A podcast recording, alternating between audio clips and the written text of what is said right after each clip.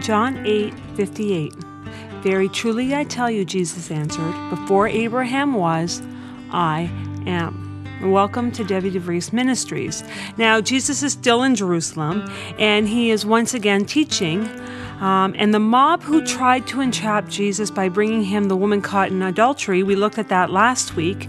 Um, well, they're back and they are trying to entrap Jesus and, and challenge him once again, but this time with their words and with questions. Now, First off, let me say that there is absolutely nothing wrong with questions. Questions help us grow, help us understand, help us clear up misunderstandings, and I believe with all of my heart that questions are important, even when it comes to questions that you have for God, about God, about Jesus, about something that you read in the Bible, about something a pastor said on Sunday, or something that's happening in your life that you just don't understand, or questions about what you see going on in the world, things that seem out of control never ever stop asking God questions. That's not the problem here.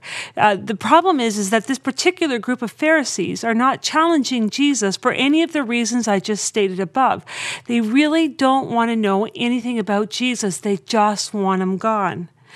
Who are you? They ask. Who's your father? Where have you come from? What do you have to say for yourself? What do you mean? And then they say, Who in the world do you think you are? Paraphrase par- paraphrased by me, but, but they ask him. And Jesus answers with, with what some call the hidden I am statement, as this is one that's not generally counted amongst the other I am state- statements, but ironically, this is probably the most direct use of I am that Jesus uses. Now, the meaning is not lost on the listeners of that day. When Jesus claimed the title I am, all listening knew exactly what, what he meant. Jesus is claiming to be God. He is claiming to be the great I am. He is claiming to be the voice of the covenant God revealed at the burning bush in Exodus 3, verse 14 and 15. When, when God calls to Moses and he tells him his name, I am. Now, the violent response of the Jewish leaders indicate clearly they understood what he is declaring. Um, they, they know that he is saying that he is eternal God incarnate. They know that Jesus is equaling himself with the I am. The I am, the name that God gave himself in Exodus. Now, I am means God is. There was never a time when he did not exist or a time when, will, when he will cease to exist. I am in Exodus, at the very least, reveals the reality that God is both the source of all being and that he is being itself. Now, the religious leaders are so enraged that they pick up stones to stone him. I've been pondering a few things about, about I am over the last couple of days, and so I thought I'd share them with you. Uh, I am reveals himself to Moses in a burning bush. He called Moses by name, and Moses replies, he hears them, and he says, Here I am. Now, Exodus 3, verse 5 goes on to say, Do not come any closer, God said. Take off your sandals, for the place where you are standing is holy ground. Verse 7, God goes on to say, I have indeed seen the misery of my people in Egypt. I have heard them crying out because of their slave drivers, and I am concerned about their suffering. So I have come down. There, let me repeat that. So I have come down to rescue them from the hands of the Egyptians. Verse 10 So now go, Moses he's speaking to. I am sending you to Pharaoh to bring my people, the Israelites, out of Egypt. Now, just side note, Moses is frightened um, and he has a lot of questions. He even has some objections in regards to his own ability. Who am I to go? Moses asks. At least he was willing to ask. God says, I will be with you. What if they ask me what your name is? God replies, I am who I am. That is what you're going to say to the Israelites. I am has sent me to you. What if they don't believe me or listen to me? Or, but God, I have never been eloquent. I am slow in speech and tongue.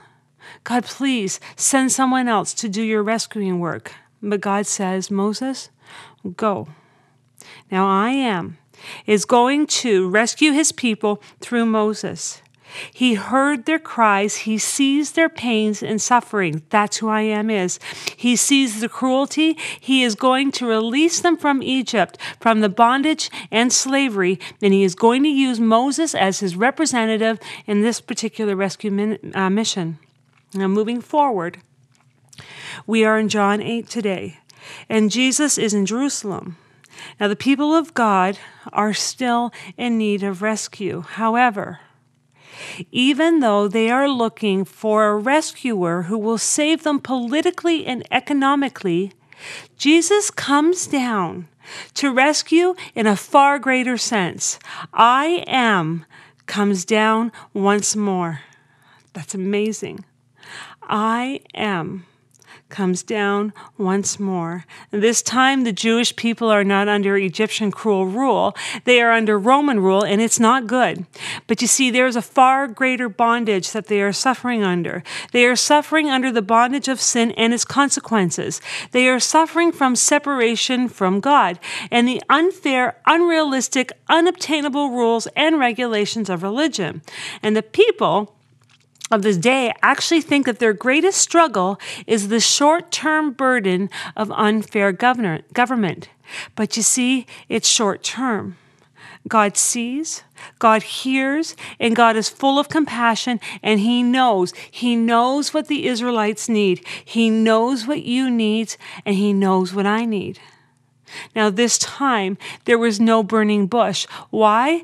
Why? Because the one who has identified himself as I am in the burning bush is now standing before his chosen people. He did not send someone else to rescue, uh, to do the rescuing this time. He came in the flesh.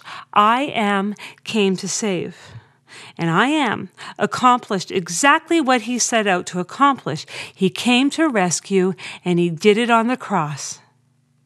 Now, why would God identify himself as I am? I'm not sure I can truly answer that question in a way that would that, that it fully deserves, but I'll try um, with my limited understanding anyways. Now, God is saying that his existence does not depend on anyone or anything else or any situation. God simply is. And everything that it that is that has being is made by him is made by god. Now when asked what name do i give? So when moses asked that god said i am the one who was and is and forever shall be. God does not change. He doesn't change. Now there was trouble there was heart wrenching trouble for the Israelites in Egypt. There was injustice, there was cruelty, murder, and backbreaking labor. And the people, I'm sure, well, God tells us, they cried out to God. How long? How long, God? Do you see what's going on here? Do you care? And these are probably more than likely some of the hard questions that were asked. And you see, God heard them. So again, I say there's absolutely nothing wrong with questions, even hard questions. Now, I am. He rescued the Israelites from their oppressor. Now, here we are. I am. Jesus is in Jerusalem. And once again, he's teaching, and there's a crowd. And there are questions. I suspect that there are some good questions, but it's interesting to note that even though the ones that are, rec- that are recorded in John um, 8 are not coming from a heart that really wants to know the answer, they are coming from hearts full of hatred. They are coming from a place where they really aren't interested in any other answer than what they want to hear. I want to point out that Jesus still stays and has the hard conversation. He answers their questions. The problem is, is they don't like the answer. And then Jesus declares that He is, He declares, I am. Now, all these years later, He is still I am. He still is. He doesn't change. And, and what does that mean? So the only thing that I can do is, is give a little bit of a piece of what it means to me. And maybe, maybe you can relate. Now, life is interesting to say the least. Life is hard. And um, I myself actually, at, at times, have many questions. I've asked, Are you there, God? Do you got this, God, because I can't see you? Father, why does a young father have to die, causing emotional trauma for his children? That to me seems unpreparable. Why, God? Why, God, was there abuse in my family? I don't know. What's your heartfelt question to God? Where do you need to be rescued from? It's been my experience in life so far that both of those two things are reality questions and needing rescues. Rescuing. Now, the rescue could be simple or it can be complicated. Um, it could be even, even a needing of peace. It could be rescuing into stillness, assurance, or, or maybe even strength. I don't know. What is it? What do you need to be rescued from? Now, when I think of the name that God gave Himself, I am, and, and it's my favorite, it's my very favorite, it actually settles me. It actually comforts me, and it does give me peace. Even though I actually don't fully understand uh, what it all means, I still have peace even when some of my questions aren't answered yet, and even as I wait for God to rescue me or someone that I love dearly, even when I am somehow comforts me. You see, I wonder if the very first thing that God wants from me, for me anyways, is to find comfort and security in knowing who He is. And He told us who He is. He said, I am. I am is everlasting. I am everlasting. I am sees all things. I know all things. I hear, I hear all things. I hear your questions. I see your heartbreaks and I know your pain. This is who I am is. He doesn't change. Even when we do, because we do change, He's still in the business of rescuing. He is still in the business of showing mercy, and He is still going to be full of compassion, even if we don't see the evidence of, our, of His compassion with our human eyes. We can still count on it. I am forgives. I am loves. He is long suffering. He is faithful. And even in the midst of trials and suffering, I am is somehow sovereign and in control. Will you believe it? He does not change. The God of Moses, the God of the people in Jesus' earthly day, and the God of you and me doesn't change. He's the same. So, if I can trust, I am. If I can look to God and know that what He said about Himself when He told us His name is truth, then I can count on Him and I can trust Him with everything else that concerns me, troubles me, or makes me question even Him, even Him. It may be the best place to start simply recognizing that God is ever present, never changing, and can handle whatever you or I bring Him because He is. He is and will ever will be. Amen.